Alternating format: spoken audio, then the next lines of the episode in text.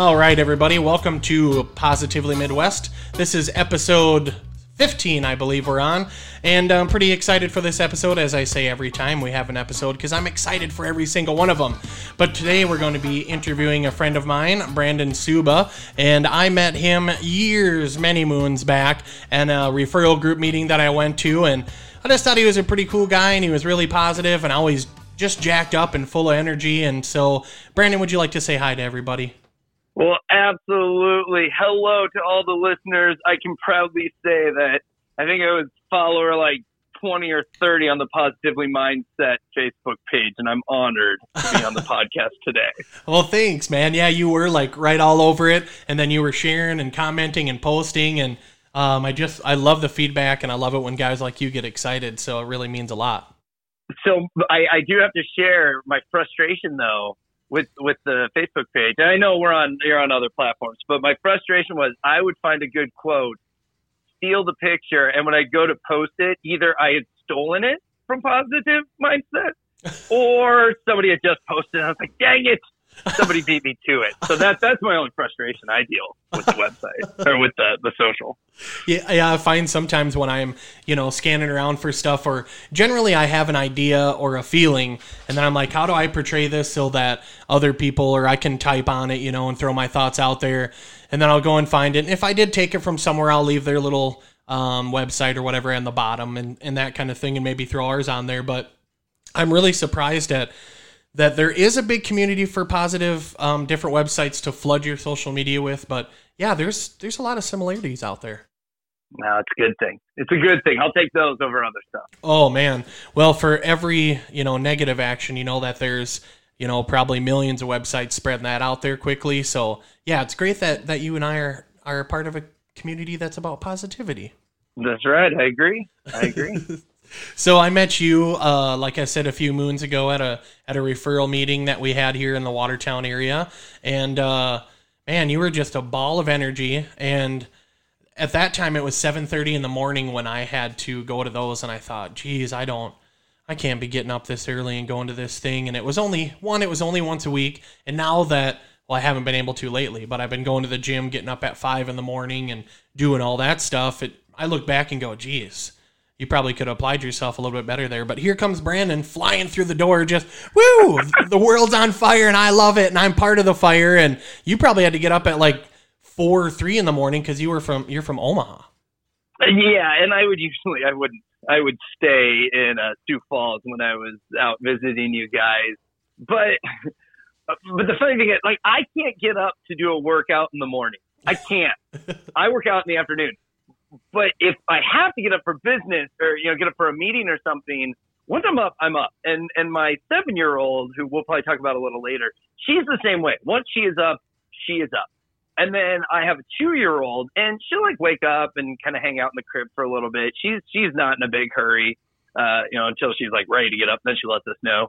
and and so she's kind of like chill in the morning. But my wife hates mornings. Is horrible at mornings.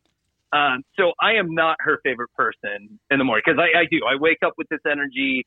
Uh, I love it. Don't get me wrong, but if but I have to have a motivation, and unfortunately, the gym is not that motivation for early morning. So I I got up. Uh, it was probably about five five thirty to get ready, and then drive out to see you guys uh, in Watertown. Holy biscuit! So that that does make me think. Then what what is a typical morning like for you? Because I I wake up and like you said, I can agree with that. I get up and I'm kind of like well, now that I'm up, I'm old enough where I have to go pee, so I might as well get up and go do that, and then I'm and then I'm pretty much awake. So, like, I mean, is it just that you're you're so excited to take on the day, or maybe you're old enough to have to go to the bathroom right away? I, you know what? It's funny. This last year, uh, I finally reached that age. Apparently, for me, it's, uh, gosh, how old am I? Thirty six. It's thirty six for me. Yes. Um, at that five five o'clock. Yeah, I, I feel I wake up and I'm like, gosh, why can't I get back to bed? Go to the bathroom. And usually I can sneak another hour or so in. But uh, no, I get up at six every day, uh, six six thirty, I guess, depending.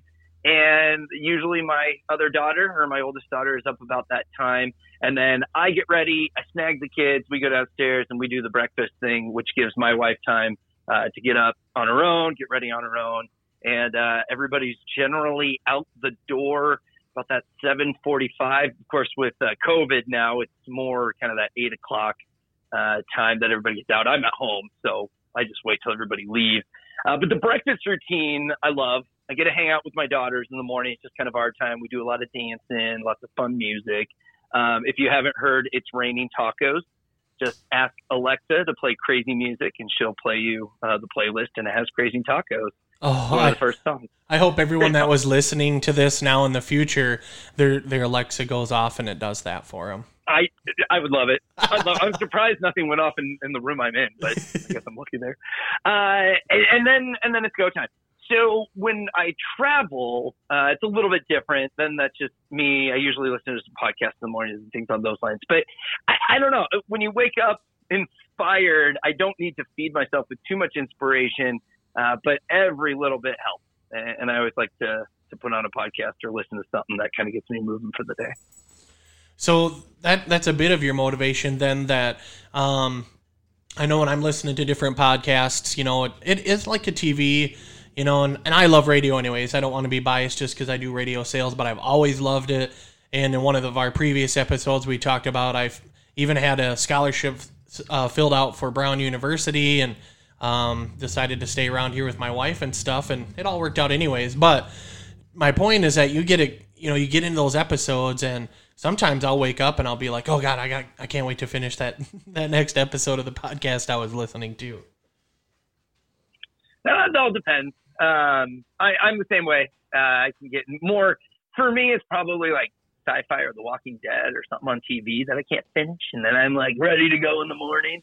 uh, but I try to plan my podcast out, especially drive time, just to match my drive. And uh, of course, the Ron Burgundy podcast is only 30 minutes. That's an easy one to digest real quick. oh my gosh, I didn't even know there was a Ron Burgundy podcast. you you know, Steve, I'm I've never been disappointed in you until now. That blows my mind. Yeah, he's he's got like two seasons. iHeartRadio, Ron Burgundy did a podcast, and it is uh, it's as dumb as you would think it is. But you know, when you're driving for three hours, it's a good way to kill a little bit of time. I I just uh, I wrote it down on my scratch paper. I drew a box around it and a star. Perfect. Can I get it underlined too? Um, two of them. One, two. Perfect. okay, so let's dig into this. Tell me a little bit about.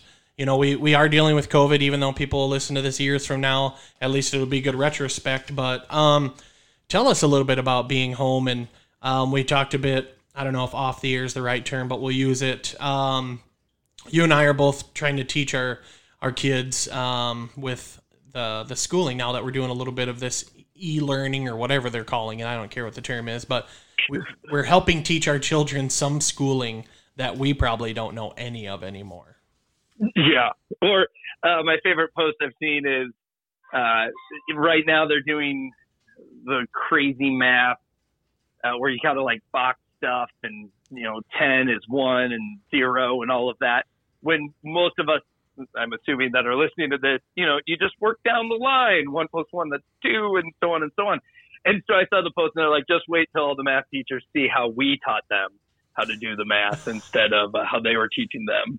Yeah. so so so my wife works uh, for a bank, so she goes to the office every single day. I travel, otherwise I'm at home, so I have my home office. And then uh, my youngest is in daycare, and my my oldest is a first grader this year.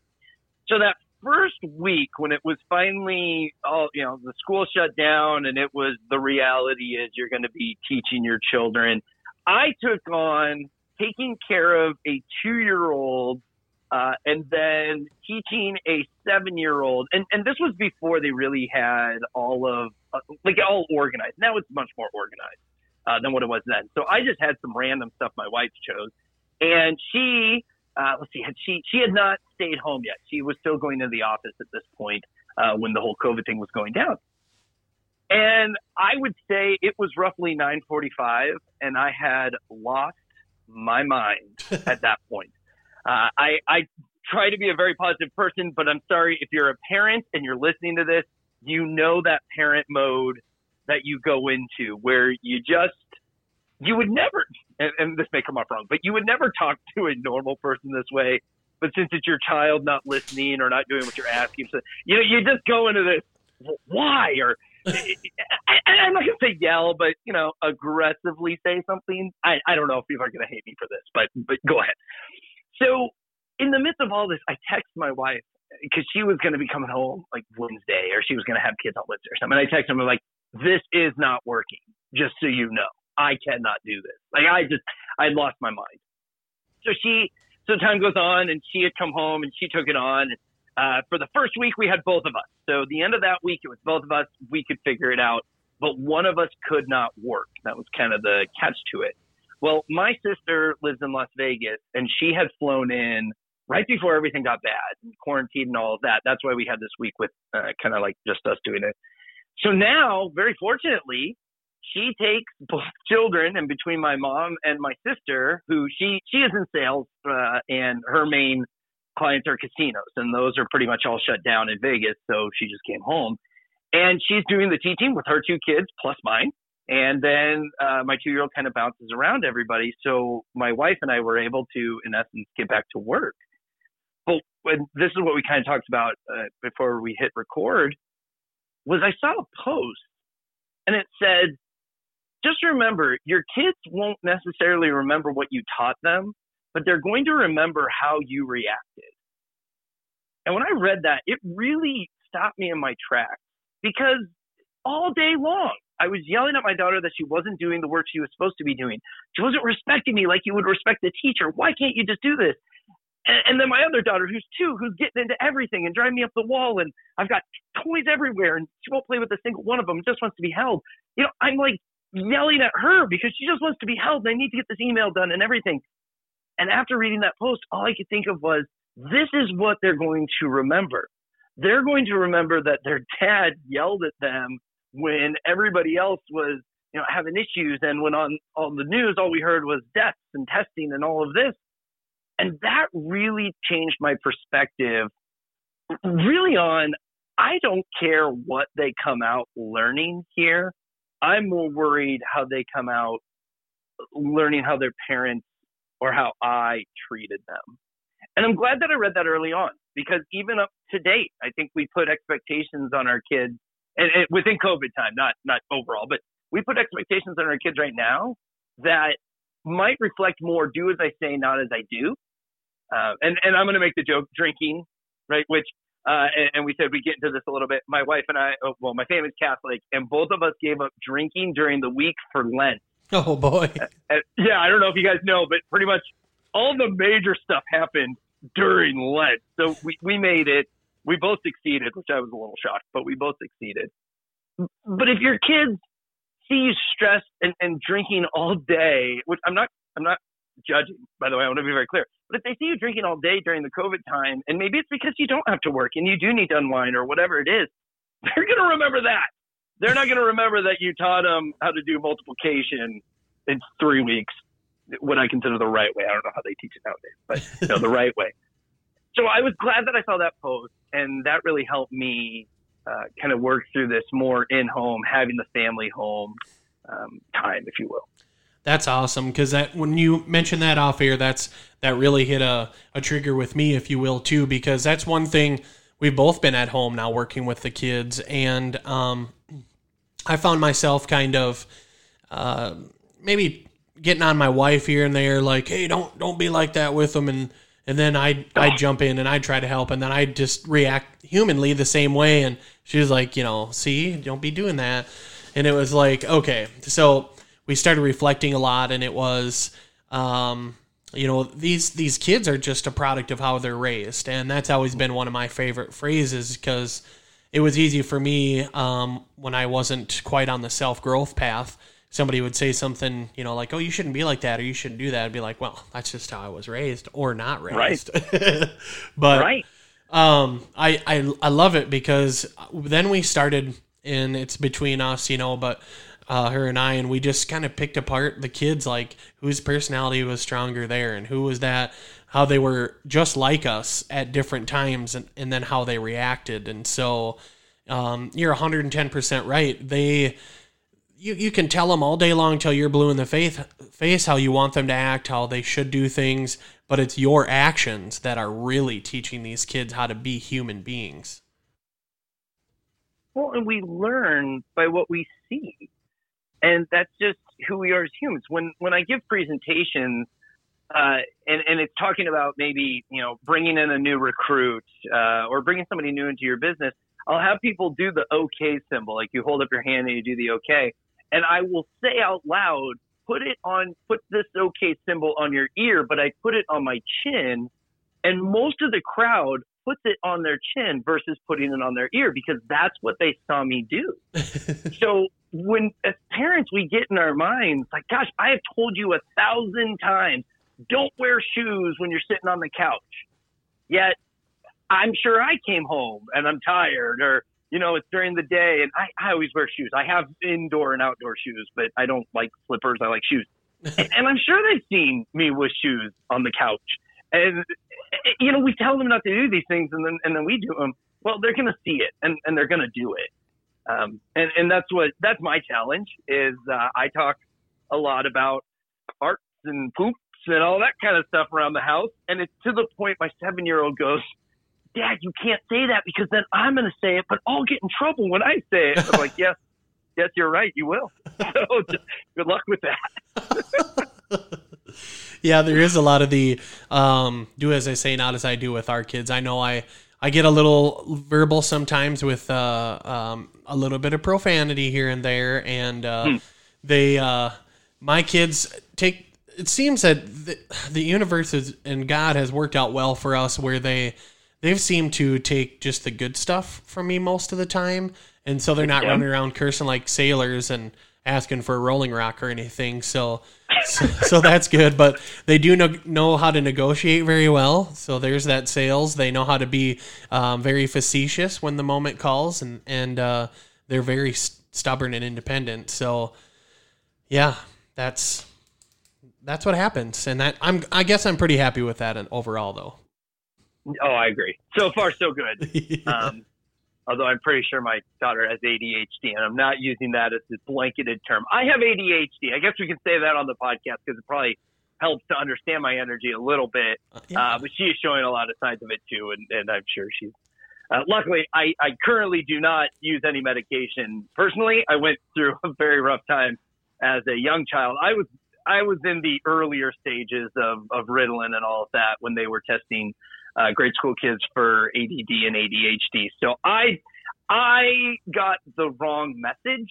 I didn't read what they were trying to help me with. I just read that my brain doesn't work very well and this pill should fix it. And so I was very uh, reluctant. Now I feel mainstream. I mean, everybody comfortably says, "Oh, I have ADD, no problem." Where when I was a kid, you got made fun of, which I didn't care about getting made fun of. I just didn't want my brain to not work unless I took this pill. So I was very reluctant against that. But yeah, I, I see her having a lot of the same uh, tendencies as I do. And it's great when you're a salesperson. It's great when you give presentations and a presenter. It is not great when you're trying to study to be like a doctor or something because I would never be a doctor for many reasons. Uh, one, I can't even watch Grey's Anatomy because I don't do well with like surgical stuff. But two, there's no way I could focus long enough to pass any of the tests and I know this. I know this. I've accepted it. no, that's perfect. I know that and that you you're right. The education's come so far with with the ADHD and ADD too. Because I, I remember when I was in high school, and then my sister has always dealt with that, and like I I was responsible for generally getting her up and then getting her ready and bringing her to school and and then people would come to my my class and they'd be like, "Oh, did your sister take her pill?" And I'm like, "Well, I mean, I think I gave it to her and I think she took it, but like, can't you work around that, you know? And I, right. I wasn't educated because I'm like in high school, but I just remember getting mad and, and being like, you can't come into my class because you have one kid that's a, a little rambunctious. What did you do? You've been a teacher for a thousand years. So what did you do then?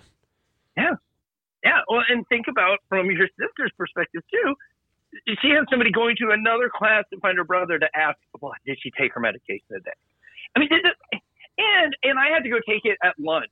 They finally put me on a slow release, which was awesome. But in in this would have been I'm trying to think middle school. In middle school, in the middle of lunch, I had to be like, hey everybody, I'll be right back. I'm gonna go to the nurse's office and go take my afternoon pill, and that was probably the hardest uh, and and I, I wouldn't go all the time, and then they you know call me down, and I'm like, well, it's worse when you get called out of class.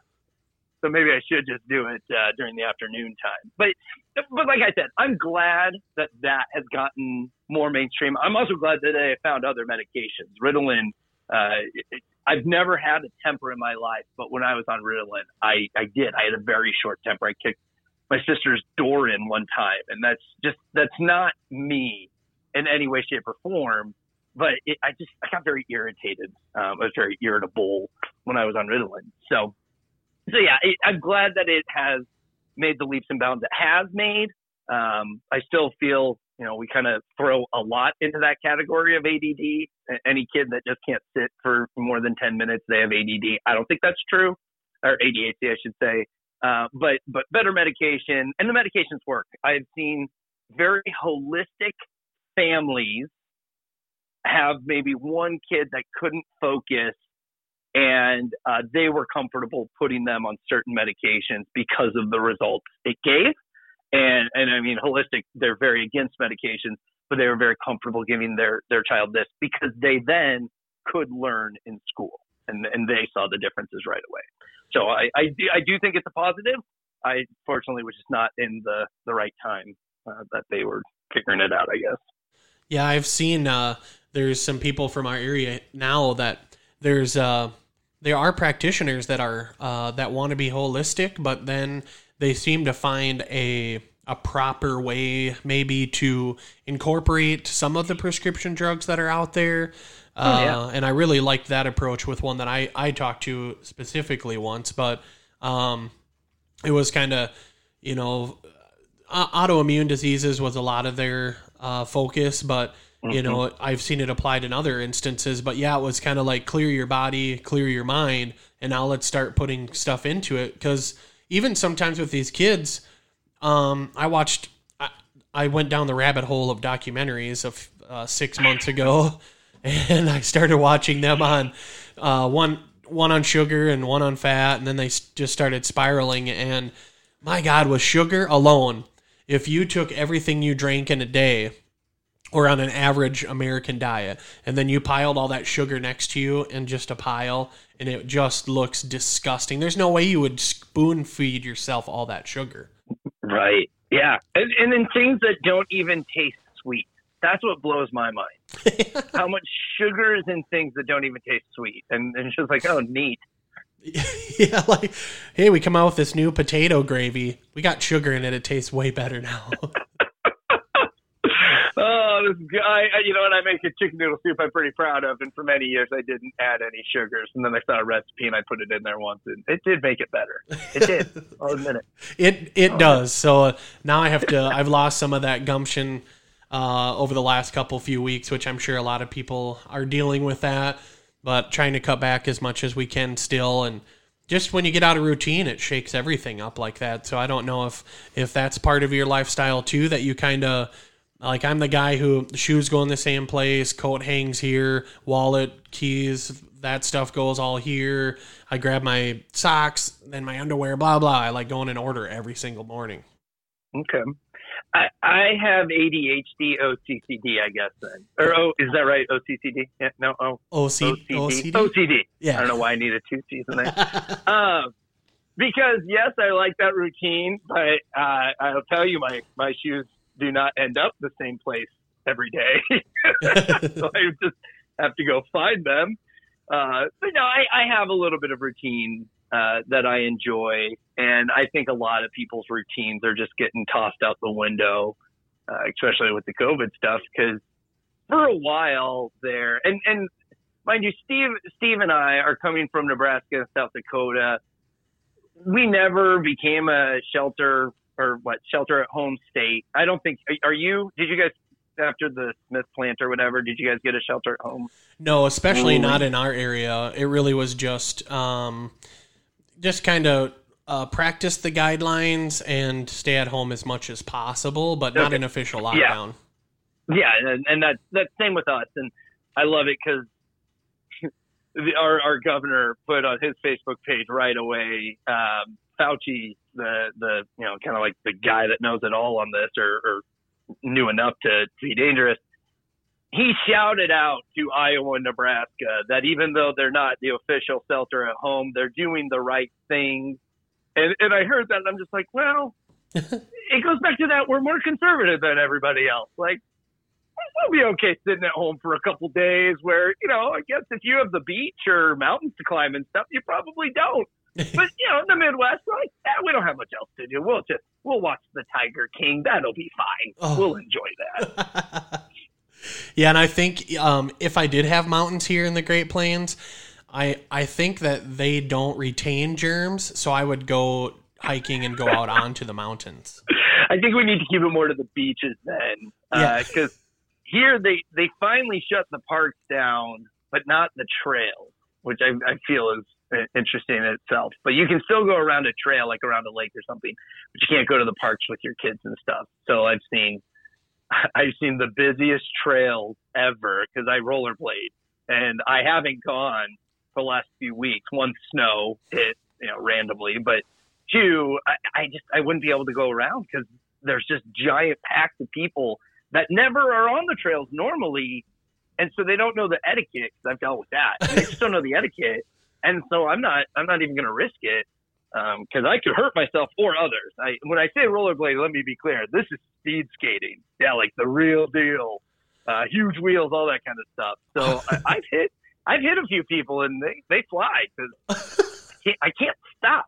So so I'm just not risking that. Not risking that. It's hard to believe that you'd be all in even when it comes to rollerblading.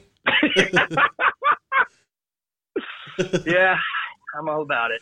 All about it. That's awesome. I can just picture you right now with that black hair just flowing and you just zipping by at about 40 miles an hour, probably 60. Hey man, I appreciate that. 35 is, is kind of where I tap out uh, going down hills and stuff, but 40 would be 40 would be pretty fun. I, I could handle it. Wow. Well, so you are an, a relatively athletic um, minded individual, and uh, in fact, I know you're a huge fan of one of the most athletic and uh, spectacular uh, sports in the planet, on the planet. Um, that, in, in, the planet too. You can say in the planet. Yeah. That's, that's uh, fitting for the sport. Thank you. So the sport that I'm now segueing to because I'm so good at segues is curling.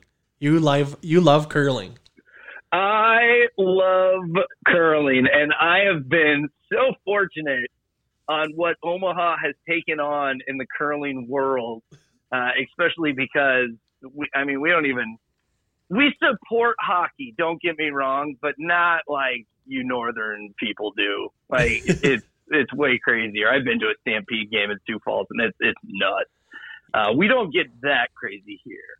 Um, but but let me let me let me backtrack because I didn't tell you the story off off the air because I told you I'd tell you now. So growing up, I had this little toy and I never really knew what it was, but it was a little piece of plastic. It probably came from like a Happy Meal or something, but it was a little piece of plastic. It had a little roller ball on it, and it was it, it was a curling stone. So picture the little handle up top, a little plastic piece, and then a little rolling ball that you can't see, and it was made to curl on the table, so on like a flat surface. Well, I'm talking like six or seven, maybe even younger when I was playing with this toy. So it was always, I, I don't know why, I always enjoyed it. I only have one. It didn't come in a set or anything. I just had one. So I always enjoyed it. And once, you know, cable and everything got more and more popular, I flipping through the channels and I saw curling randomly. And I'm like, wait a minute, that thing they're throwing looks a lot like that toy that I used to always play with. And so I started watching it and next thing I knew, I I watched the whole whole end. And I was like, well, this is kind of interesting. And so, you know, uh, the Winter Olympics only happens every four years. And so my wife and I, we got together and it was uh, 10 years ago. So like the Olympics had just happened or something. And, and so the next Winter Olympics comes and I, I'm just obsessed with curling. She's like, you've never, ever talked about curling. And now that's all you want to watch. And I'm like, well, I know, but I'm getting a little older, and, and I just I enjoy this, and I want to watch this. so so she accepted it, and she did not support it, like as in she didn't watch it. She supported me, but she didn't watch it.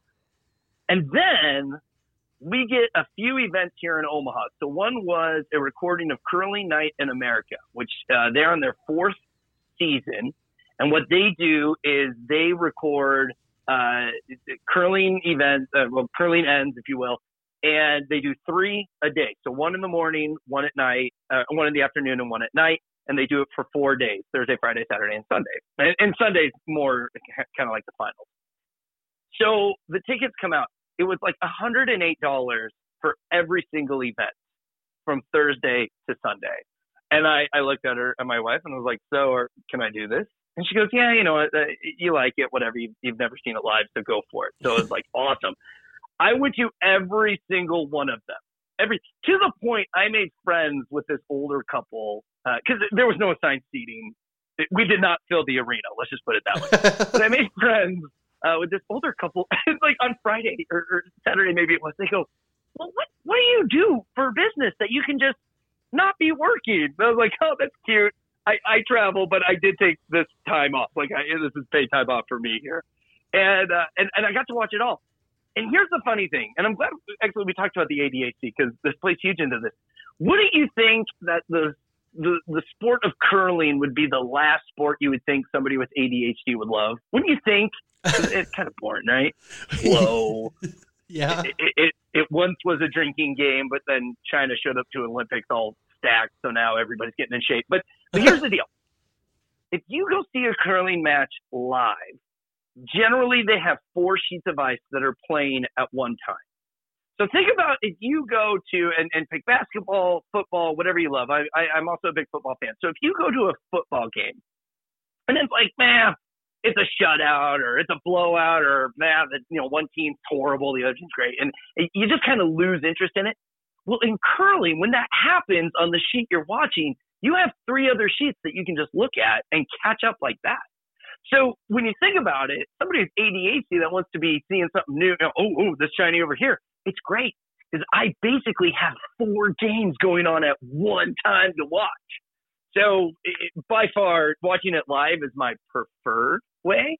Um, but it's a great drinking sport. You can drink a lot while you watch it. They last about two hours, so there's plenty of good time with friends and all that. Um, although I'm, I'm probably a little more serious than than your average uh, curler watcher. If you're watching with them, I don't I don't want to chit chat too much because I'm strategizing with the players out there also. yeah, you got to so be careful with that kind of stuff. Yeah, no. So that that is why I like curling, and they say it's basically chess and bowling on ice, and uh, and it's very true, and it's cool because they've added new rules over the years because the curlers have gotten so good at throwing the stones and so accurate uh, that they've put some rules in place. And one one rule, the four stone rule, uh, where you can only you, the first four stones, if they don't land in the house, cannot be knocked out. And if you know curling well enough, you, you get the. I'll, I'll say simple: if no stones go in those circles, then they can't be knocked out until uh, the fifth stone is thrown, and then they can knock it out. Because uh, what was happening is they were so good they could just hit the other person's stone right out of the house, and there would never be points. So it got very very boring. So putting that rule into place, I want to say it affected Canada and America first uh, but it was just last year that that is now a worldwide rule uh, applying. So I was watching a curling match in Sweden a couple years ago uh, on YouTube, and they weren't abiding by it. It threw me off at first. I was like, "Oh, there's no defense." Uh, but yeah, it, it, didn't apply to them yet. Now it is a, a world rule.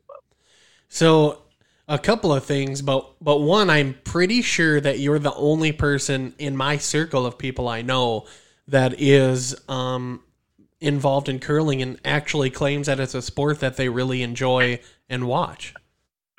Well, I, am happy to be that person for you. Yeah, that's happy super cool. um, the reason I, uh, well, I, I remembered it from your social media posts and stuff over the years, but um, my wife and I went through. Uh, um, we were on our way to St. Croix to go to Adam Sandler concert last year, and um, came a- across uh, Chaska, and they have this like rec center and um, looked like it was really cool. Had a nice little bar and a restaurant. We always look for unique places to eat when we roll through and um, stopped there. And I was like, holy crap, crapola, this is like a giant curling uh, arena, I guess you'd call it. And there's people down there practicing and there's people signing up to, to go up next. And, and so I don't know a whole lot about it, but it looks to me like it must be some sort of uh, um, like it's it's similar to shuffleboard. Like the rings must have different uh, scoring, and then when you hit people off, or if you're both in one area, not sure how the scoring works, but you basically throw that thing, and then guys run out there in front of it and sweep it to try to keep it moving at a certain speed, right? Oh, how deep do we go? How deep do we go? So the rings have no point value. It is whichever stone is closest to the center until your opponent's stone. So you have two stones closest to the center, and then your opponent would be the third closest. That would be worth two points. Uh, so when you knock them out, the goal is to only have your color in any of the rings and have everybody else or have the other color knocked out. So that's that's kind of on the scoring system. That's why they added that four stone rule because if your stone is sitting in the middle and you get knocked out, and then the next person gets knocked and one and one and one, and and you can have a blank end, you can have it where it is zero points, uh, because whoever goes last, it's kind of an honor to go last, and then that's called the hammer. And so if you could only score maybe one point this round, you can, if if you can, you can knock all the stones out, and then you would get the hammer for the next round. So then you would go last again. Um, and then the the the brushes, the uh, sweepers, they can manipulate a curling stone. I want to say it's it's a manner of like 10, 15 feet, and that's speeding it up. Uh, you can't slow it down, but then you can make it curl or turn a little bit more. But the cool thing is those stones they naturally turn. That's why it is named curling because with the way they make the sheet of ice, which that's a whole topic on itself, but with the way they make the ice and you spin that stone, it makes a natural curve out and back in. Uh, so that's something, you know, like when you throw a dart, it's going to go straight. So it's going to kind of loop and come down. But when you throw a curling stone, it does curl, and that's how they can get into the center going around other stones and stuff. Oh, okay. But, yeah. Wow. Yeah, because I've watched it and – uh, you know, a little bit here and there, especially during the Olympics. But uh, you know, you see them, they they throw it out there, and then these guys get out and just sweep like crazy in front of it, and then it just gets to where it needs to, and erch, just kind of stops, and sometimes it spins around a little bit, you know, while it's going to where to its destination, if you will. well, and and it is part of the sport for the person that threw the stone to yell at at everybody else. Like that is kind of part of the sport to be yelling, and you know, not everything they they say is is obvious. Uh, like you know, obviously, whoa, whoa, or no, no, that's that's pretty obvious. Don't don't sweep, right? Something on those lines. Uh, but uh, line is good, even though it doesn't go in a straight line. That's something that they say a lot. Uh, get it, get it, go get it, go get it. and it's just, it's for me, and, and live, you get to hear it more, but there's a piece that really interests me on just the, the yelling side of it. And I, I got to share this with you. So with the curling night in America, oh, which also then we had the Olympic trials, which we're going to get those back in Omaha uh, for the next Winter Olympics. So that was another event I got to go to. But during uh, the curling night in America, it was the first real curling event that had ever been in Omaha and it started at nine on a Thursday. So, you know, not everybody had shown up yet. Let's just put it that way. And so a lot of us had never been to a live match. We didn't know what to do. So we were very, very quiet and let them focus and all that. Well, it, they, they hosted it in a hockey arena. So all of the season ticket hockey uh, holders, they got free tickets to this. So then Friday night, was a riot because you had a bunch of hockey fans in there with their cowbells and their, you know, everybody's drinking and everything. And I go to find out that is actually how you should enjoy curling. Oh. Getting really drunk and being really loud. And one of the skips from Scotland, skips uh, like the leader of, of the team, but it, it, somebody from the crowd made a comment or kind of gave him a little crap uh, uh, yelling at him, and he kind of looked over and he just did the like the bring it, you know, with your hand, how you kind of like bring it. He just did that to the crowd, and I'm like, oh, so this is kind of an interactive sport. Because think about it, they're standing most of the time. Really, they're they're strategizing. They're standing a lot too. So you can have so much fun at a curling match. And then if you watch like on the Olympics and stuff, uh, you'll hear in the background they have cheers uh, that they've written. Uh, there's awesome posters that I see. Uh, one of the Olympic, the USA Olympic stars was uh, Landsteiner. he's he's the guy that throws first. but I saw a sign written, and this was from people that came from Minnesota to see him because he's from Minnesota. It says, Landsteiner slept with my wife. And I just thought that was really cute. Jeez. That's funny. So there's it's um it's actually a sport that where um it probably starts out with some of your buddies and then as it grows and grows it's like you you have a relationship with some of these players then that are on these teams i'm guessing absolutely and what they've talked a lot about uh, with technology, and not not because of COVID necessarily, but with technology is uh, a lot of them are using FaceTime and stuff to practice with each other on the off season um, because you've got a lot of people, you know, Wisconsin versus Minnesota, and you can't drive and get together all the time to practice. So they're using technology to kind of get their groove together so that when they are together live, uh, they, they're they're much better off than they would have been. Oh wow, that's cool. So is that a um, how often in, in, a normal situation, no COVID, how often mm-hmm. do you get to curl uh, yourself?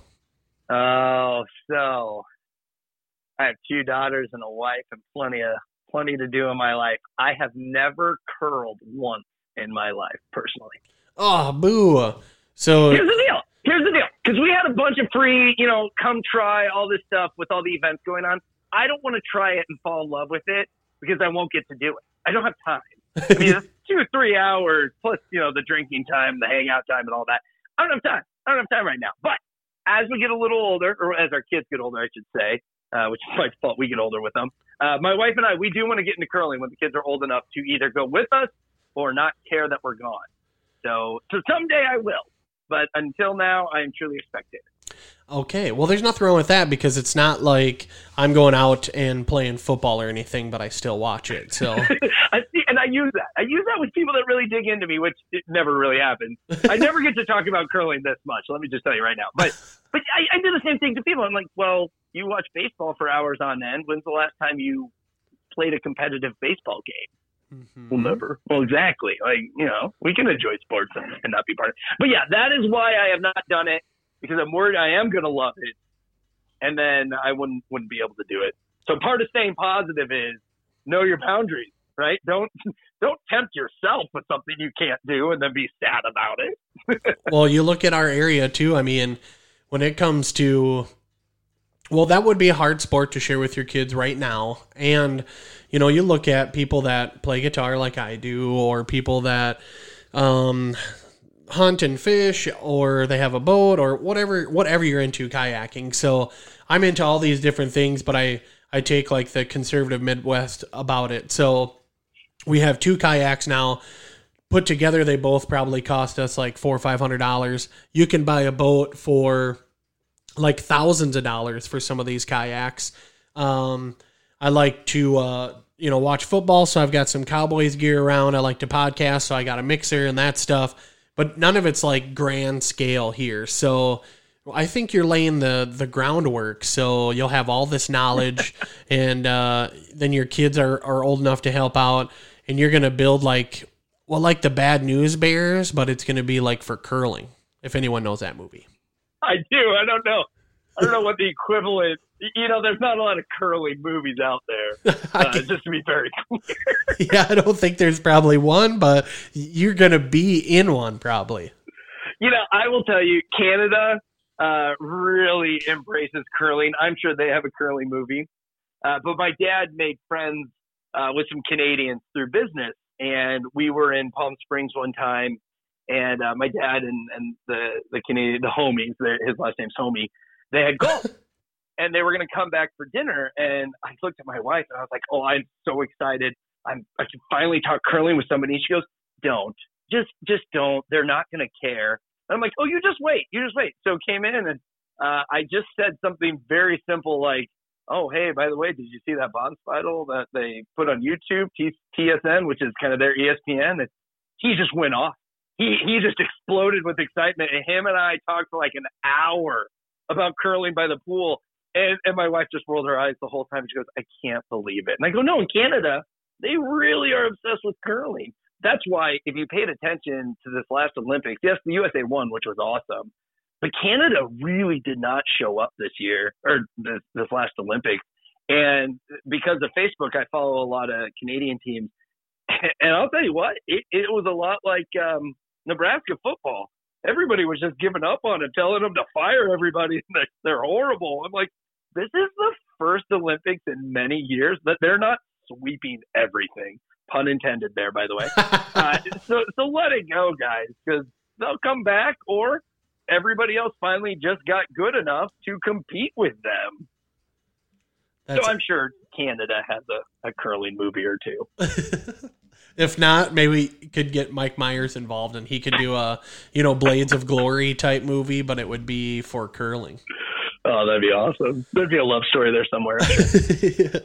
uh, so I married a curling, uh, oh, because he had, so I married an axe murderer. So it'd be like, so I married a curling athlete. So I married a curling sweeper. Yeah.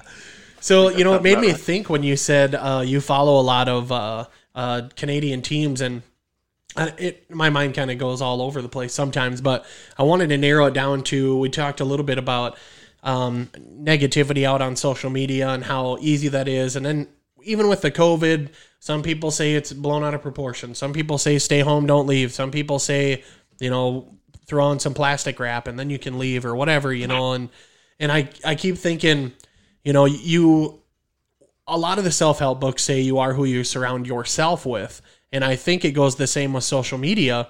You are who you follow or what you um, like and comment and, and share and view. So if you're into curling and you follow a bunch of curling teams and you find the positivity there, if you follow our group, if you follow whatever ones are out there, um, you know, really people can take control more now than ever, I think, on their social media. If you don't want to see that ad, you can click hide it.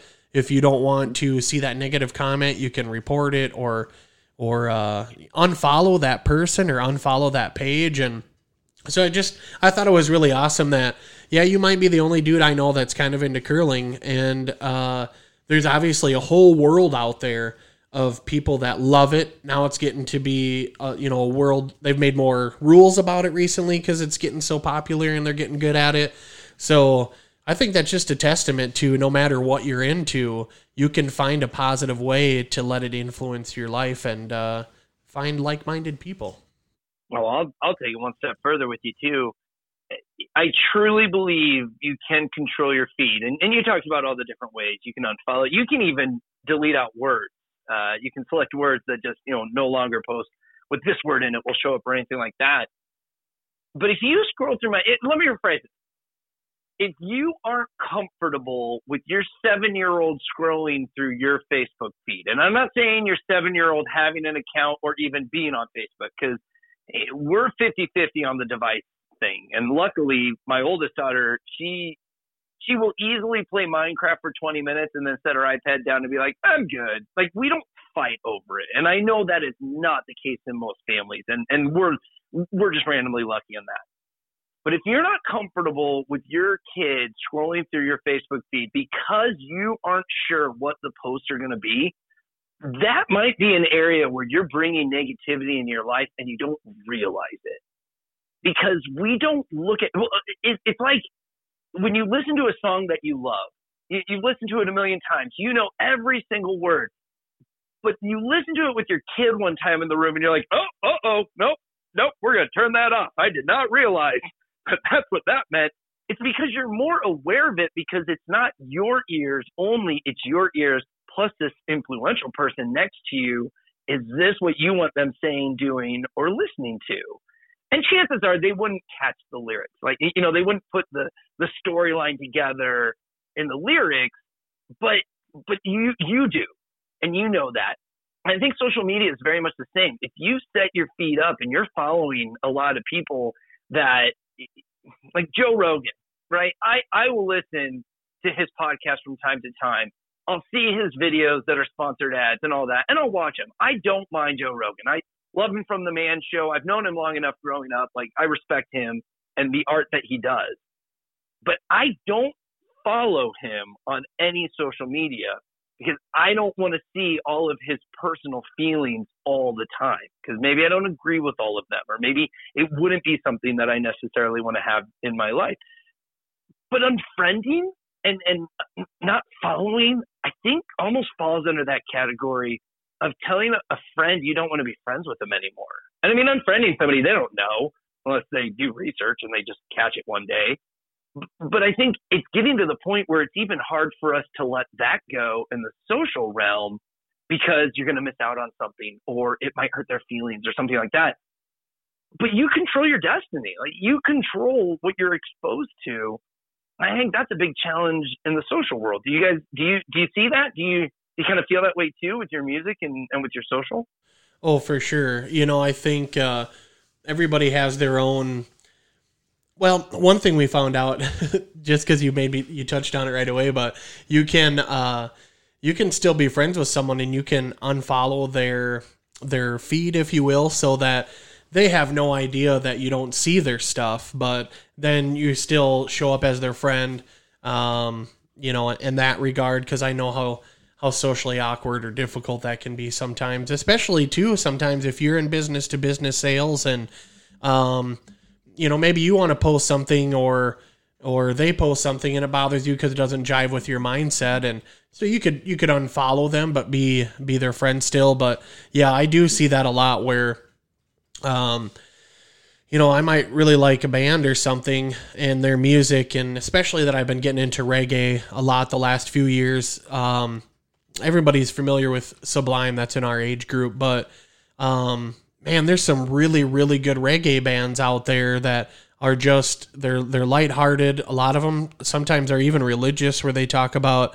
it might be Jah taking care of you or whatever instead of the word God, but same difference. And uh, but one thing I notice is that a lot of those reggae artists, and totally okay, use your platform how you want to. This isn't judgy pants. It's just me but they will uh, get very political a lot of the times, and and politics is one thing I just don't do because I'm I'm the first to say I'm not educated enough, and so I'm not going to come out and say this is how we fix our country or this president's this or do this or do that because I'm I'm just not educated enough. So that yeah, that's one thing I see the most is is political rants and political arguments and we're all so powerful. Uh, keyboard warriors, I think, was one term yeah. I loved. So, uh, yeah, that's what I see the most, and it's like that's great. I love your music, and I'd love to kind of get my own idea of how you are as a person.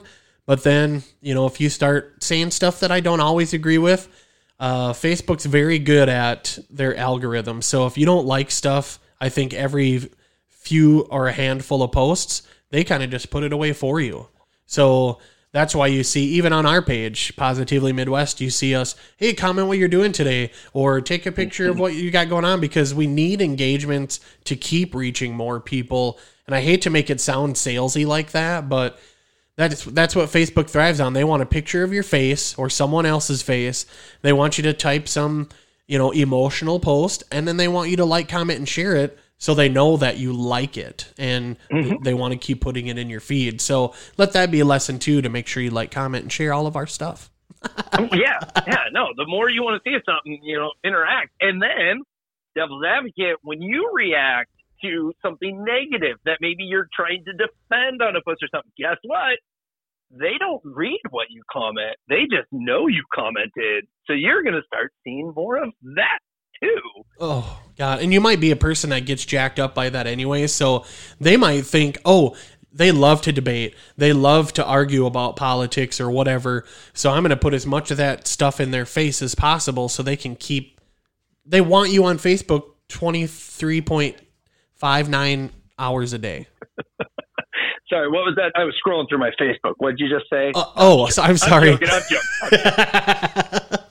yeah, no, I know. It's like if you could be on it nonstop, that would be great for them. I mean, it's it's mm-hmm. advertising, and I, I remember when it used to that started, and it was Steve Jerns is watching Star Trek, and it was you know it was like you had to you had to phrase your update with what you were actually doing because that's what it was. You want to see a picture of what I'm doing, or I'm going to tell you what I'm doing, and and that was really cool. That's what Facebook was to me.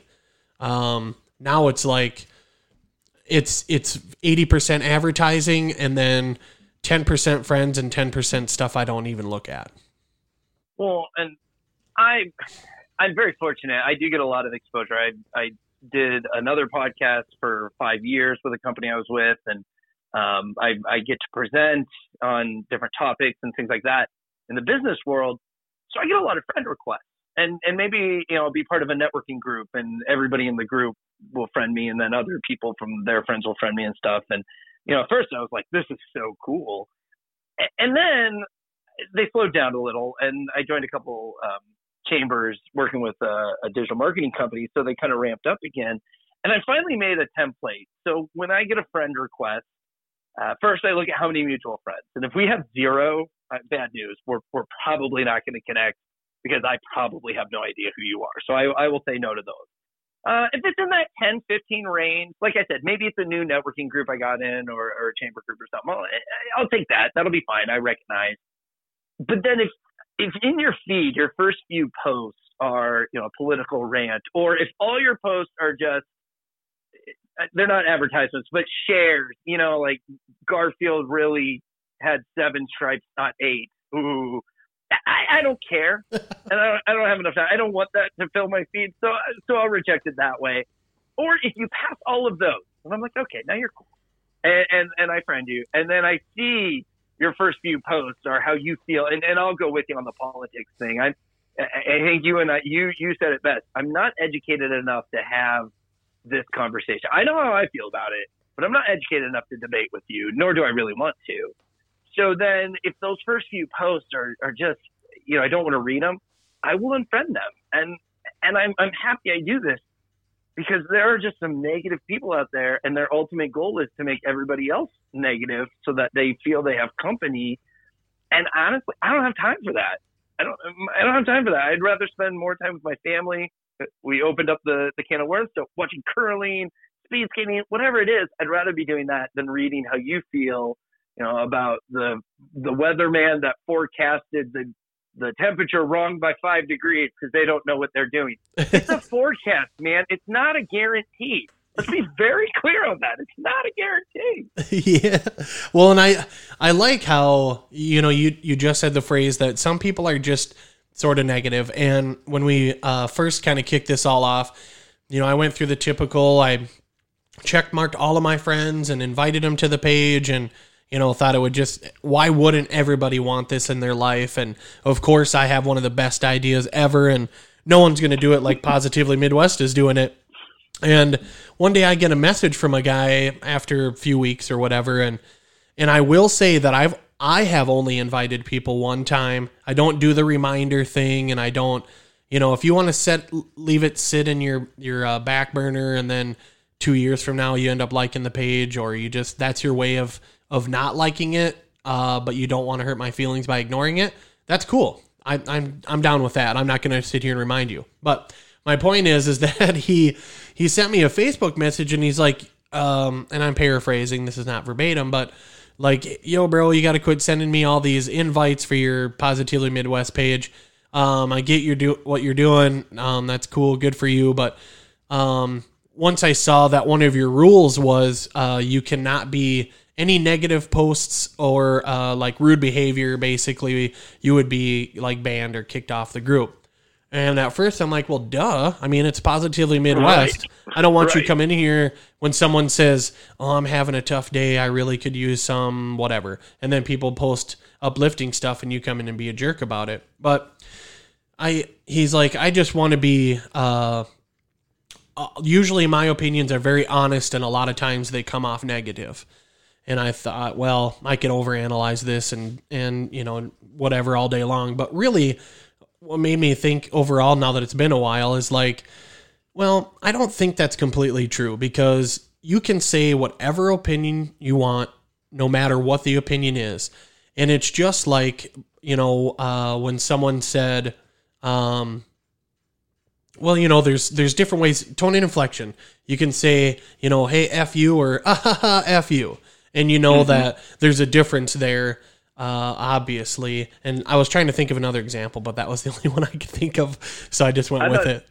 I thought that was a great effing example. Thank, thank, you.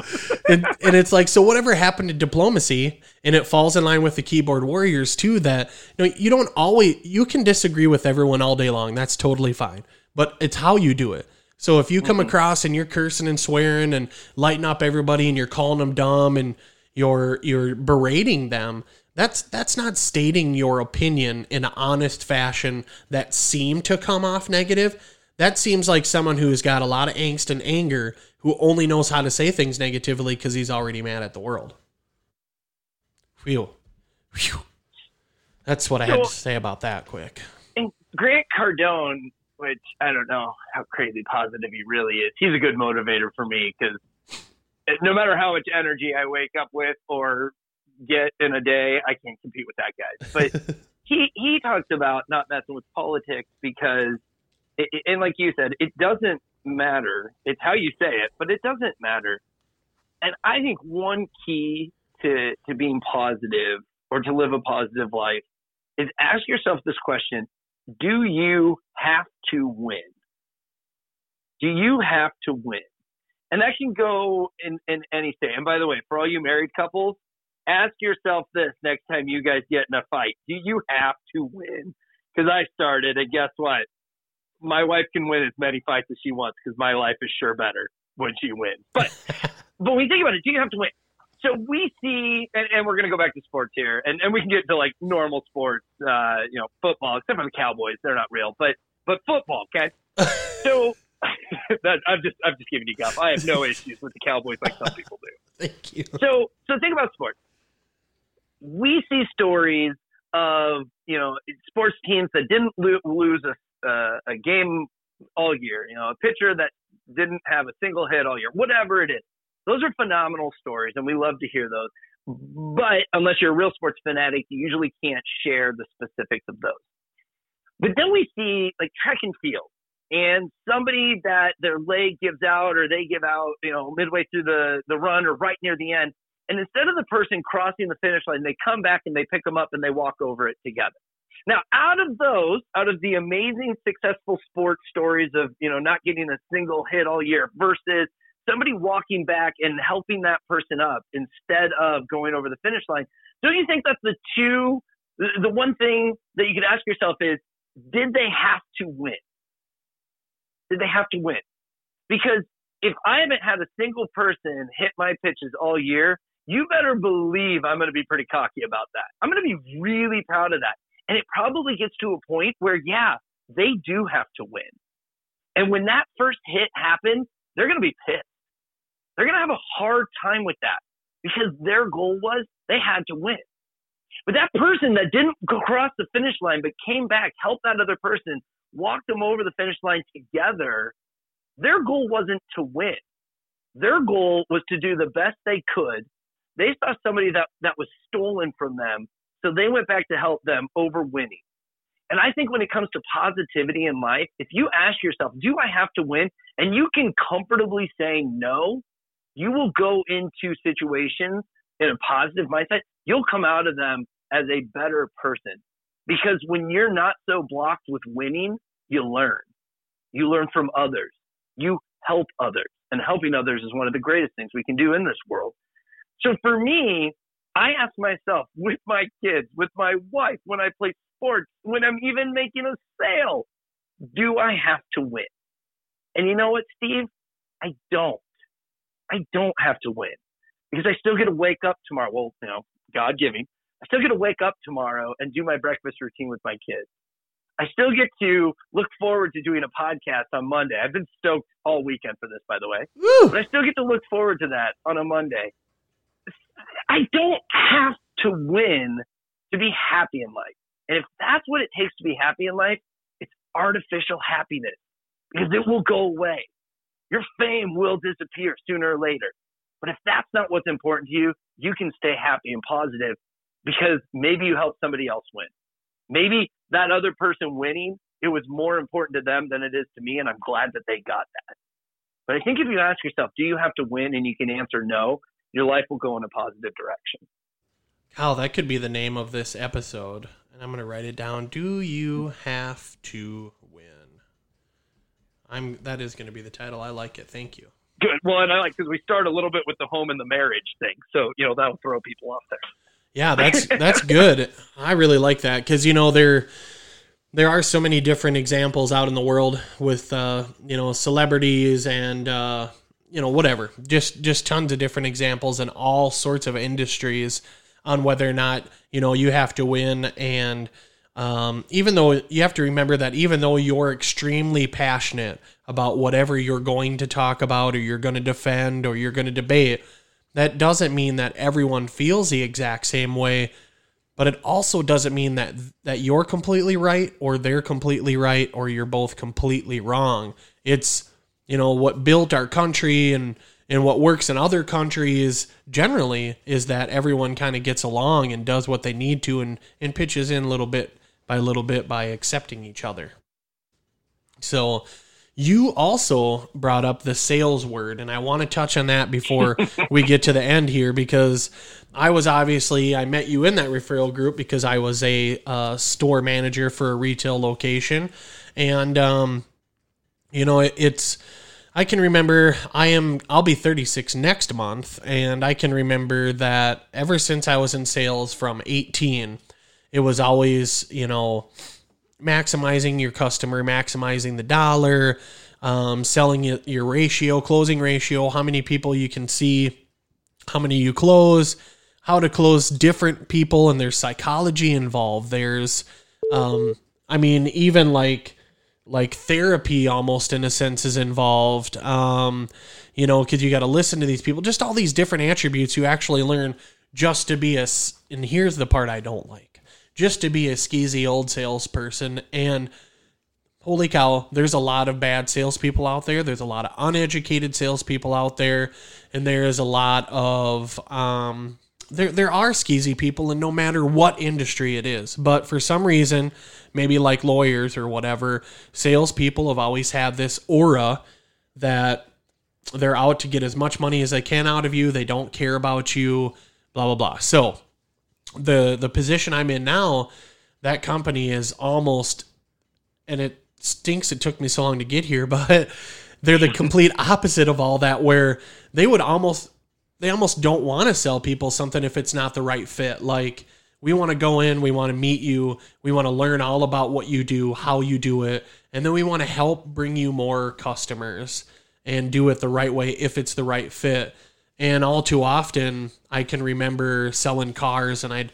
I remember one time we. I don't know if it was me. I think it was someone else. Ran out there and pointed at their gas cap, and uh, said it was open. So they would stop and say, "Hey, your gas cap's open.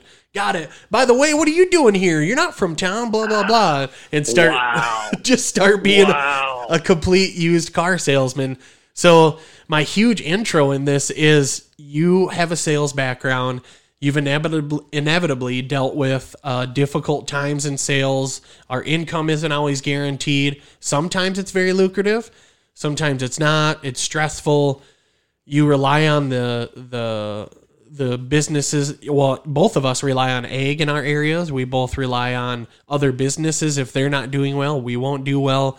So your negativity in that situation. How have you stayed positive in all these years in sales, and and what are your thoughts on some of that?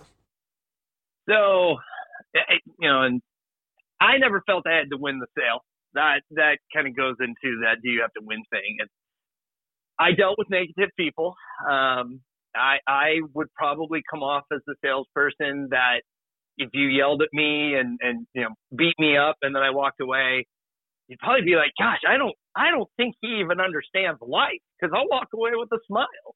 You know, like, okay, obviously you're not happy with the price, and that's okay with me.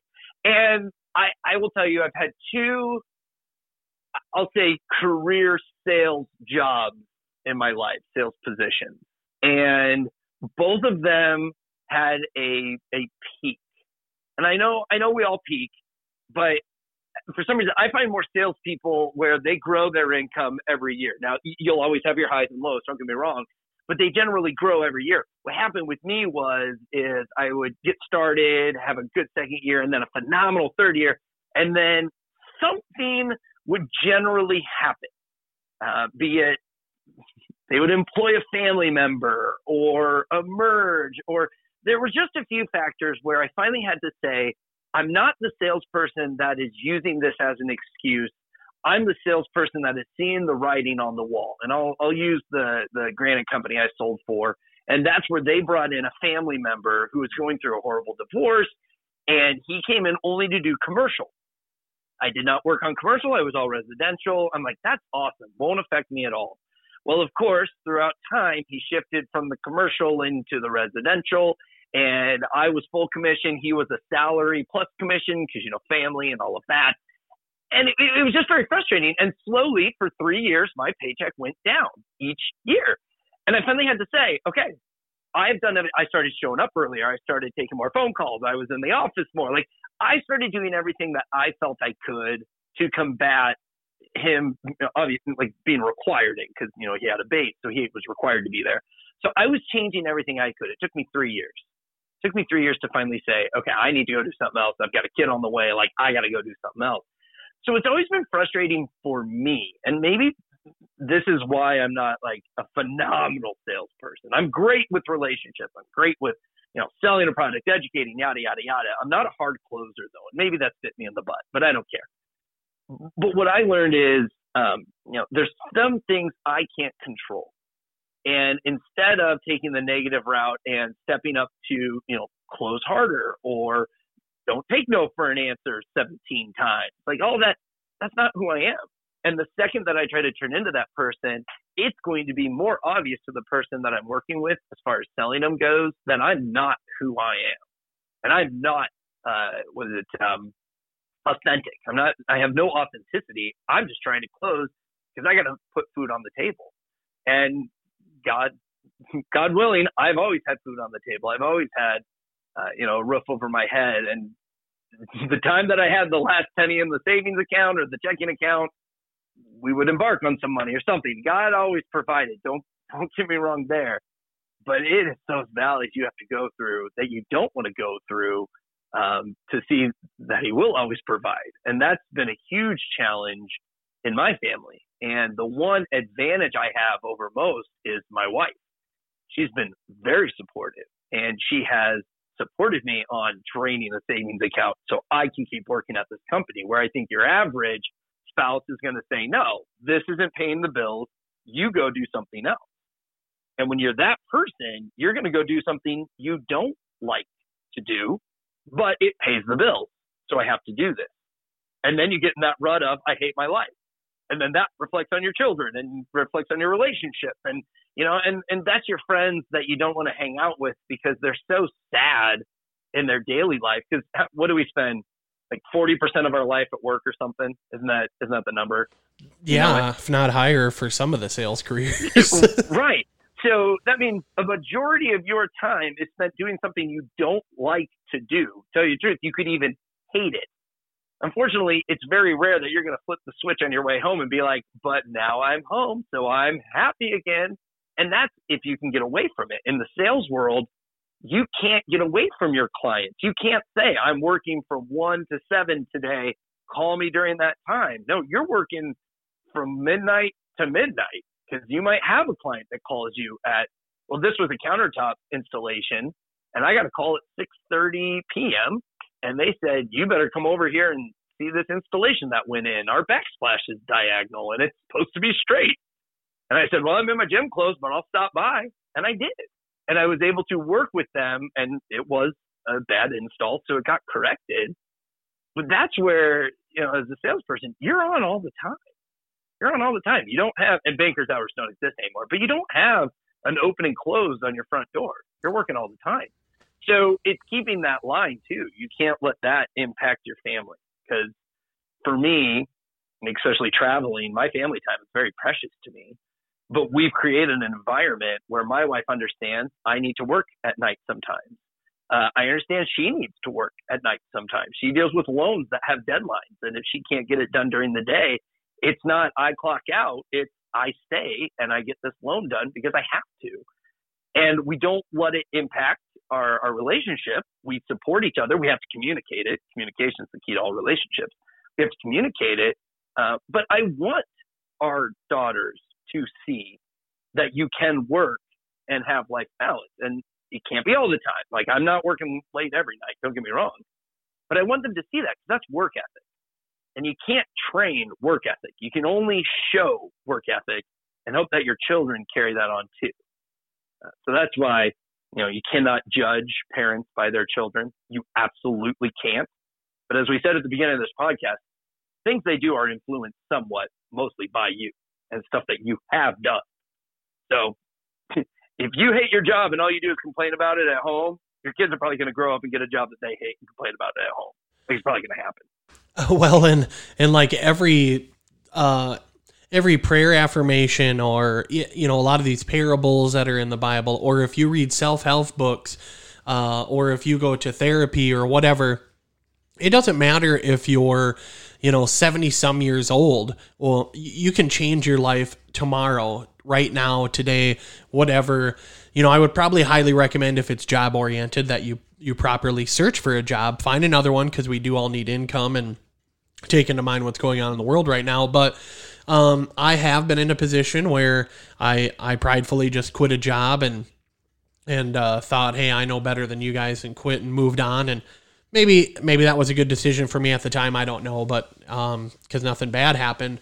But anyways, uh, yeah, I think that's extremely important. That one, you show us that that a support staff and a marriage is is extremely important. It takes give or take, and we all know, even though the the the stereotypical joke is the the guy backs down, happy wife, happy life, but we all know that numerous times throughout our relationships, uh, and it seems like in the beginning more. It seems to me that the, that the female is always more encouraging of whoever that male is and what their aspirations are, and then once they get engaged, then they start to pull a little more of their rank, and then once they get married, then the female does step up a little more and says, "Hey, you got to be kind of a wild animal when we were dating and engaged and." It's like now we're talking about money and we're talking about kids and so I'm not I'm going to support you if it's the right thing, but if it's not, I'm going to rightfully tell you to to calm down or I'm going to yeah, yeah. karate chop you a little. But well, but, but let's not lie. As, as two guys married to phenomenal women, I mean, nothing would literally get done around my house if she didn't bug me about stuff. I mean, I'll admit it, and she knows that I'll admit it, and I'll get combative from time to time. But we don't think about changing the color of a wall you know, the paint color on a wall because it's painted. That's good enough. There, you know, my wife's brain is always thinking of the next thing, and well, yeah, but we could brighten it up a little or something like that. And I'm totally reluctant at first because I have to do it. But then once it's said and done, you better believe I'm like that. That was a good move. That wall really looks a lot better now. So I, I think it's you know it's important to have that balance, and and that's why like your example, yeah, it's going to happen because you're around them more once you're married, living together with kids. You got more projects to do, and not every project is on the top of my list. Let me tell you right now. Which, by the way, we do have a bathroom wall that I do need to paint. I've put it off for two years now. I, I chuckled when you brought that up because that's that's what we have been doing when when I'm not during my business hours. Is we've repainted every room on the the main floor, and it does look absolutely amazing. It opened it up, it's brighter, and she was completely right. And then um, yesterday we cleaned out uh, the older part of our garage, which is just kind of storage, lawnmower, whatever, and like I could have a party out there. There's so much room all of a sudden when it's organized, and you put up a shelf that you haven't put up for three three years. I think we had to just put it together real quick. Um, yep. And that took like a half hour, and all of a sudden we could store a bunch of stuff on it. Believe it or not. So, um, so yeah, that support is is extremely important, and you have to reflect a lot on. And it's okay. Everybody's going to get angry. Everybody's going to flip out, or like we talked about earlier with the kids and stuff but one thing you mentioned that you do a lot that I really actually enjoy is, and I try to do this very often, is self reflection. And I don't know if you have some some thoughts on that, but I, I do that quite often, especially with work as I try to get get better and learn from objections. Well, it's just the same with life. You know, you you go through webinars for for sales training and all this stuff over years, and you might be like, yeah, I already know that. You already know that, but you always pick up something. And that's what self growth is. So self reflection to me is another avenue to, you know, diagnose yourself because you you can only really fix yourself and then let those actions speak for themselves. Mm-hmm. Well, on the religious side of it, I think it's uh, the main word is humility. that they they really focus. Not self reflection is very important, but you can reflect all day, and if you can't accept humility, then you're not going to give in. And and when I say give in, give up, don't need to win, all of that, I mean there are exceptions to every rule. There are times that yes, you need to win. If if you're being bullied by somebody and you know like your neighbor is throwing trash on your lawn all the time, okay, that that's not fair. And and you need to win somehow in that battle. Don't get me wrong. I, I don't let people walk all over me, although I probably let people walk over me more than your average person because I don't need to win, but but that's neither here nor there. But when it comes to the humility, humility is admitting that you're wrong. Humility is accepting that you're wrong, or humility is accepting your way is not the only way. And I think you could apply all three of those rules to politics, as we kind of talked about earlier. Uh, you can apply those to parenting, which I learn a lot from my seven year old, and we have created a habit of apologizing as parents, as adults uh, when we do maybe have a burst or yell. Uh, the other day, Isabel, uh, my oldest daughter, had something in her hand, and I just grabbed it out of her hand, and I'm like, "Why do you have this?" And I realized that had nothing to do with the situation of what was going on. It, I just saw that, and it was, I don't know, like it was like water spilt on the floor or something, and I grabbed the marker out of her hand. I know that's not the exact, but I came back and I said, "Hey, I'm really sorry that I grabbed that out of your hand it was just in the moment. we say this a lot. You know how I react sometimes, and she does, and and she appreciated it, and and she was realistic. She doesn't, you know, do the well. I know you were a jerk. She just says, well, thanks for your apology, and I think that's important because I hope she continues to do that as she gets older with her friends, and you know, can maybe get somebody else to to do the same, and you know, that peer pressure instead of just pressure. But to have humility in any relationship and in business uh, really empowers other people. And, and you allow that person to be empowered because you're opening up to say, maybe my way is not the only way. Uh, maybe your opinion is a good opinion. Maybe we should put more butter in the, these Rice Krispie treats than what the recipe says. And, and that's a specific example. My wife likes to bake. She, I like to cook. I don't bake. And she asked me, well, should I add more butter? And I wasn't paying attention. I looked at her and I go, I don't care. Do whatever you want to do. You know, kind of like that, whatever. Yep. And she didn't. She she followed the recipe, and they were the worst freaking Rice Krispie treats I've ever had in my life. so the next time, she's like, "Well, what do you, should I stick to the recipe?" And I'm like, "No, no, no. You were right last time. Please, let's add that butter, even though I don't want it in there, right?" Yeah. And so, I really try uh, when it comes to self-reflecting, like we said, I really try to look at how I can empower this other person for us to come to a compromise. And yes, my seven year old knows compromise. It's hilarious when she tries to compromise with her friends and she gives out this great idea and her friends just look at her and go, well, what does compromise mean? But it's when you can, uh, you can accept that one, you're not always right. Uh, two, humility sucks, but it is, it is part of it. Uh, and then three, finding that compromise. And when I can't be wrong, we can't compromise. And it's a two way street. If my wife thinks she's not wrong, then we can't compromise. But when you communicate about that, when you're open about that, when you have humility in the in the conversation, it's okay to be wrong at the end.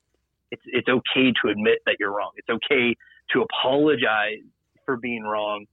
Um, and and this this goes into a to a thought that I've had a lot. Um, and if I ever wrote a book, this would be one of the topics. But I truly believe that we deal with the silliness of social media and all of the disagreements and all of the debates and everything, I feel we deal with that more than we used to because we live in a world where I can prove you wrong. If you sent me a text message and you said, I'll be there at five o'clock and you show up at 530, what do you generally tend to do to show that other person that they said five o'clock? What do you do? Oh man, you'd find so many ways to justify how they could have got there on time and that they didn't tell you that they'd be late. Well, and not only that, but don't you have in a text message that says I will be there at five, right? Oh yeah, for sure. So I can turn that on you and say, look, you showed up at five thirty. You said it was five o'clock. I showed up at five. I did nothing wrong. You're in the wrong. and I can prove it. Our kids are growing up in a world where everything they say, do, and type is documented or kept somewhere in a video, on a phone, whatever it is. And we have this weird empowerment in our lives, or uh, as humans have. I can prove you wrong on so many levels, and I can prove to you how right I was. And I realized this a couple years ago. I will not pull up a text message to show my wife she is wrong. I won't do it because of that excitement, that instant gratification, that I am right feeling. I think that's more addicted than gambling, than drugs, than anything out there. Because one, it, it only affects you positively. It hurts the other person, but who cares? I was right, right? But two, there's there's no illegal side to it. It's not like you're drunk. It's not like you made a wrong choice. It's not like uh, you went on a drug bender or anything. No, this is right, or I was right, you were wrong. Here's the evidence to prove it. And growing up in a world like that, that self entitlement, where is the humility in that conversation? There is none. It's just data and facts. I'm right, you're wrong. Our kids are going to deal with that a hundred times worse than we ever had to deal with that, ever. And I think that's where cyberbullying and um, suicide and all that, I think that plays huge into it because I can't take back that text message. And I did say I was going to be here at five and I showed up at 5.30. And if you're not going to take my apology, there's nothing more we can do here. I'm sorry. And I think that's a huge challenge uh, with society. Oh, for sure. Yeah, there's I don't I don't know where that comes from if it's you know years of listening to our parents complain about how their parents treated them or yeah. you know how they don't want to have to work in a coal mine ever again or blah blah blah. You know how hard it always was for the generation ahead of you and the generation ahead of that generation. And that's very true you know like at some point we didn't have running water in your house. At some point you didn't have insulation. And i always wonder what it was like. And this is our example with our kids because it's easy but you know when they're like oh bear it's cold in here. And i go to the temp and it's like 73 and i'm like whoa calm calm down. Like it's 73 degrees and it might be like 4 uh, 20 outside. So yeah, it's a little chillier in here right now, but you know, throw on a sweatshirt. I remember or I don't remember, but I know back in the day Laura Ingalls Wilder had to you know, they like stuck hay in between of the the logs and then lit a fire and then that was how it was. So yeah, I mean, all the stuff gets easier, but now it's like it's getting to a point where it's so easy that well, I don't really need you as a friend. I don't really need this job. I don't really mm-hmm. need this or that because we're starting to realize the world is so much larger than what, you know, uh, what even we thought as kids. But the problem with that is, you know, unless you want to travel all over the country and burn bridges all over, I can tell you from my own experience that living by a town that's only got 25,000 people, I run into people that I pissed off five years ago or 10 years ago, and they're not going to remember that dude that really made them angry or was rude to them or um, told them off or whatever the case may be because it made you feel good at that moment. But I've had it, um, well, when I was working at this retail store we talked about, and the last couple few years I worked there, I was a grumpy Gus and maybe I was starting to subconsciously realize it wasn't the path for me. And until I uh, started my new career, uh, one of my clients now came in to buy appliances then and uh, said basically, "Hey, you're kind of a jerk and didn't seem like you wanted to help us much, and you're you were kind of facetious and yeah, I don't care, whatever. I got more important stuff to do." Which I know that guy for sure. I was there like, oh, I got all these manager things to do, and then some customer walks in and wants to be helped. What the heck's up with that crap? You know, and like mad about it because there was no self reflection and no uh, you know, uh, focus. And now he's like, you're you're a really cool guy. Like I love working with you. You do a great job at your uh, job now. And like, what was up? And all I could think of was just how unhappy I was, you know, at the time. But uh, one of my favorite phrases, along with yours, uh, was, "Don't make a permanent decision because you're temporarily upset." And that one always blew me away. Like, think of, you know, how many times, and we could be real dramatic with these situations when you got alcohol and murder and whatever, but have you been really mad about something and you punched a hole in the wall? And then, or you got really drunk and did something. And then you wake up and you're like, oh, I can't believe I would never do that. I can't believe I did that or said that. And you're like, well, you did because you let your anger get the best of you and you didn't reflect. You didn't pray on it. You just, bam, karate chop something and then you try to justify it later. Uh, mm-hmm. So I'm going to drop this new phrase on you because if uh, you joked about it, but if I write a book, um, there's a few phrases I have. Um, so let's pretend these are copyrighted, but one of them or trademarked, whatever one it is. one of the, one of them is BFD, a big freaking deal because you mm-hmm. need to you need to recognize when you have big changes in your life when you're starting to grow. Uh, the other one my wife and I wrote down while driving yesterday was lieify. It's a mixture of lying and justifying.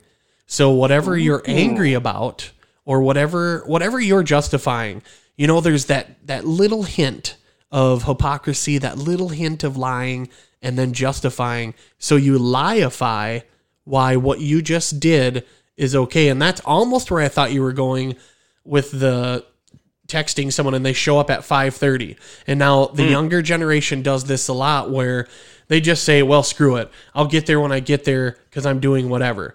So then you show up and you're like, "Oh, sorry, bro. I was like like this happened and then this happened and like I couldn't make it on time and there was nothing I could do." So here I am. And you're like, yep. well, you could have sent me a message. You could have called quick. What would you have done 20 years ago? You know, you would have just dropped everything and came because that's the way it works. Mm-hmm. So, lieifying. That's lieifying. I like that. I'm going to use that with my daughter. I guarantee you. I guarantee you, I'll use that with my daughter. yeah, yeah. It just it like went off in our head. Like, well, think of how many times people are um, and that's what Facebook is full of, even politically, because I mean, oh, yeah. honestly, none of us really know what happens in those in those meetings, whatever level the meeting is. No one really knows unless you're there.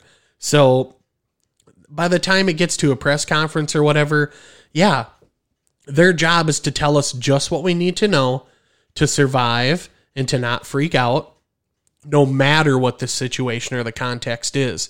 So in my eyes, when people are like, "What? Why didn't you tell us about the blah blah and the other blah blah?" And it's like, well.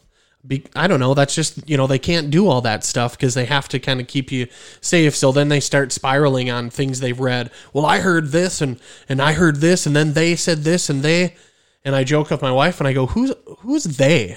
Who's always the they people talk about? Like they said, they said. Who is they? Mm-hmm. so, I went on a little rant there again. Sorry, you've got you've you made me soapbox twice, and I don't generally do that on these.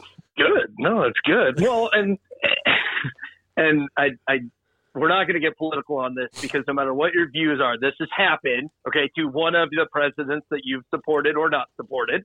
Mm-hmm. Uh, but they'll find, you know, the the current president will say something, and then they'll find years ago that they said the opposite, or um, you know, the current president says something, and uh, then they'll find uh, somebody that's going against it, maybe a past president. They'll find when they agreed with this years ago and everything. It's just like going right back to the, you know, well, I have it in a text message, it has to be true. Everybody contradicts themselves because guess what? A year ago, we didn't even know what COVID was. So, so if you've said anything in the past, you know, like, oh, well, in this day and age, a pandemic can't happen. Well, yeah, it can, and it did, but we didn't. We didn't experience for a long time. It's like a volcano. Okay, volcanoes erupt often, I guess, in certain areas, and we never hear about it. Yeah. Well, if a volcano finally erupted to the point that we went back to the ice age, you know, the dinosaurs, not how the dinosaurs died. That's that's a big thing, but no, it's not. How did the dinosaurs? It doesn't matter. I'm uh, sorry. if, a, if a volcano erupts and and we go back to the ice age and everything, I guarantee you, before we lose all technology, people will be posting like, well, I was told this could never happen. Well, anything can happen. Anything can happen. You're just going to focus on what's in the now. And that's why I think this instant gratification of always having to be right and I can prove that you're wrong, it's going to mean nothing two weeks from now, two months from now, whatever it is. Because maybe me being late to that meeting caused you to leave later and you avoided a huge accident. Or, you know, just that whole ripple effect and everything. That's why, and this plays into my positivity in life, I go with the flow. You get the cards that were dealt to you. And no matter how much you complain, cry, celebrate about it, there's still the cards that you got dealt. You got to play your hand. And you're not always going to win. Sometimes you are going to win. It's going to be awesome. Or sometimes you're going to like know you're going to win and everybody else quit. I always hated that. Right? Yeah. Is that like the Kenny Rogers theory? Oh man, I listen to that song so often. Yeah, you got no one to hold them, no one to fold them, got no one to walk away. Definitely no one to run. Never count your money. I tell my daughter this all the time. well, don't count your money at the table. she looks at me she's like, why? I'm like, trust me, it's just good knowledge. well, and you know, there's a lot of those different songs that are people sing and they don't really even think about them, but I mean, that was probably some life philosophy that he thought he had just learned on his own or something and was like, whoa, what if I made this a poker song and then like it could be a drinking song and country and but really it's what it's really about is how I just learned about being a better guy. Yeah, and I mean, it really could be. Yeah, and it's like here, he here I am thinking I broke the mold with lieify, and five years from now, somebody will send me a letter and be like, um, actually, in 2011, I came up with lieify and it's trademarked yes. already. So yes. you are the worst negative person I've ever met. And I'll be like, what? I've been doing this for five years. You're stealing from me.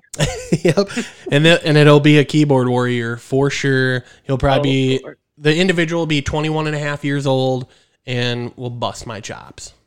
Okay. All right. So I, I think I've got a closing thought on everything that just kind of encompasses everything. Okay, you ready? I am. Have you seen Wreck It Ralph Breaks the Internet? Well, yeah. Okay. In there, I think they teach one of the most important lessons to children growing up in this day and age. Are you ready? Yes. Don't ever read the comments. Oh. Boom. Wow. That's very true. I don't know if you checked out the episode we did a couple back with uh, Kat Perkins. I stumbled across, which was awesome, and um, she's got about sixty thousand followers on her page, and and uh, I was like, well, duh, I have to ask. Well, how do you deal with that? And that's exactly what she said was, you know, I get caught spiraling through all those comments, and how can people say that if they don't know me and this and that? And she's like, well, then you just don't read them. Yep, you can't read the comments in life. We never had them before. We can live without them now. We, you should have had like a like a you know those fatter permanent markers ready, so it would have sounded like you did a mic drop. well, this is this is your job for editing. You can edit in a mic drop, can't you, Mister Fancy Pants, with your your Bluetooth and your mixing board? And it, for those listeners, it, we chatted a little before he dug into it because of my podcasting experience too, and I think you did a phenomenal job. Well, no, your wife did a phenomenal job in supporting you to get the stuff oh. that gets you where you are today, right? Oh God, yes. Because like every good American, um, like Ray Zelinsky would want us all to be. Um, I am an American, and that's who I care about. So I went into national debt with this podcast kit. Um, so for the for the next 17 and a half years, I'll be paying forty two dollars a month so that I can do these podcasts for free for everyone. oh, and I have boom mics that are more than seventy dollars each, and I don't need that in life, but I got them.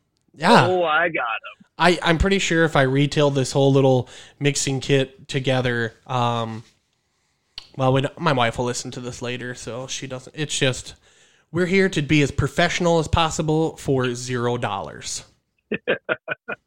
But it's uh, a, it's about the movement. Uh, you know, just like anything, once you get a little better, you always got to have the equipment to support how good you are. Which, by the way, interesting fact: your average set of brand new curling stones cost twenty grand. Shut the front door. And that's only one color. That's not like for both sides. If you were to get your own curling stones for your team, like all red, yeah, twenty grand is the going rate. Wow, I'm looking at my vision board that's always across from me here, and I've got the 2014 Gibson Les Paul piece guitar, and it Ooh. seems like that. and I know it's attainable, but it seems like so far away, and that's only twenty eight hundred dollars. So, so now I'm thinking like I'm gonna buy two, honey, uh, maybe even okay. four the thing about this, you can play your guitar anywhere. You can only use curling stones on curling ice. Well, I mean, you can use them on regular ice, but they're really just meant for curling ice. So you're very limited on your investment on that one. I think I think you're doing it right. You better get your kids into high school and almost graduated, and then start getting into curling. I can sell my house, downsize, and use that money to go buy some stove. yeah, little second mortgage. Oh, that's an even better move. I have to sell the house. well, it's a good time to refinance according to the COVID re, uh, rates, from what I hear. yeah, no joke. No joke. Uh, so, um, well, I think we did a really good job. We're at about uh, an hour forty, and we killed it. Do you do you have any other um, thoughts for all these fine people? You know, I've always wanted to put my positivity and my excitement for life and everything into words. And there's so many different phrases. Uh, you know, there's so many different motivation things that I I read, I do, and you know, they come and they go. This this phrase might mean something more to me on this day than it did yesterday. Um, so I'm just going to go back to, to that underlining statement. No matter what you're doing, in every situation that you're in, before you open your mouth to respond, ask yourself if you have to win. And not everything is a competition. Not every situation has a winning outcome. And I understand that. But truly ask yourself, do I have to win? Because when you take that pressure off, you start focusing on the other person instead of yourself. And the more we focus on each other, actually gives us more time to focus on ourselves. Because when we eliminate all of the noise, we get to then zero in on what's important for the person to my right, what's important to the person to my left, and of course, what's important for me in the center. I think I'll close with that. That was very beautiful, and I appreciate that because we always say in our group that you should be the change that you want to see in the world, and eventually everyone will want to join you. Absolutely. Well, Brandon Suba, thank you very much for being uh, one of our honored guests on what is the 15th episode already of Positively Midwest. And um, I haven't been doing these weeks in advance, so this is going to come out in a couple of days. And I kind of like living life that way. Um, right or wrong, but I like being able to scrounge these up the week before and then get it recorded and it's all fresh and we can talk about what's going on and they can be relative and then boom, we blast it out into the world. So, so I'll just share that how important that actually is going to play into going future with this. Uh, one of the last few podcasts I did uh, for another company, we totally did this giant thing on sports and talking about the basketball coming up and everything, it didn't air until two weeks after they cut all of the sport. Oh, so I had to go back and edit. And once I edited it all out, I'm like, we actually don't have a podcast now. We need to record it. So it, it might benefit you, especially how things are changing every minute nowadays. Uh, but it actually might benefit you to keep it closer. And your uh, your guest doesn't have to watch what they say either. You know, I can say as we get into spring and since you're going to release this this week, we are getting into spring versus, uh, you know, like if you release this in the fall, you're like, no, it's yeah, we're past spring. So.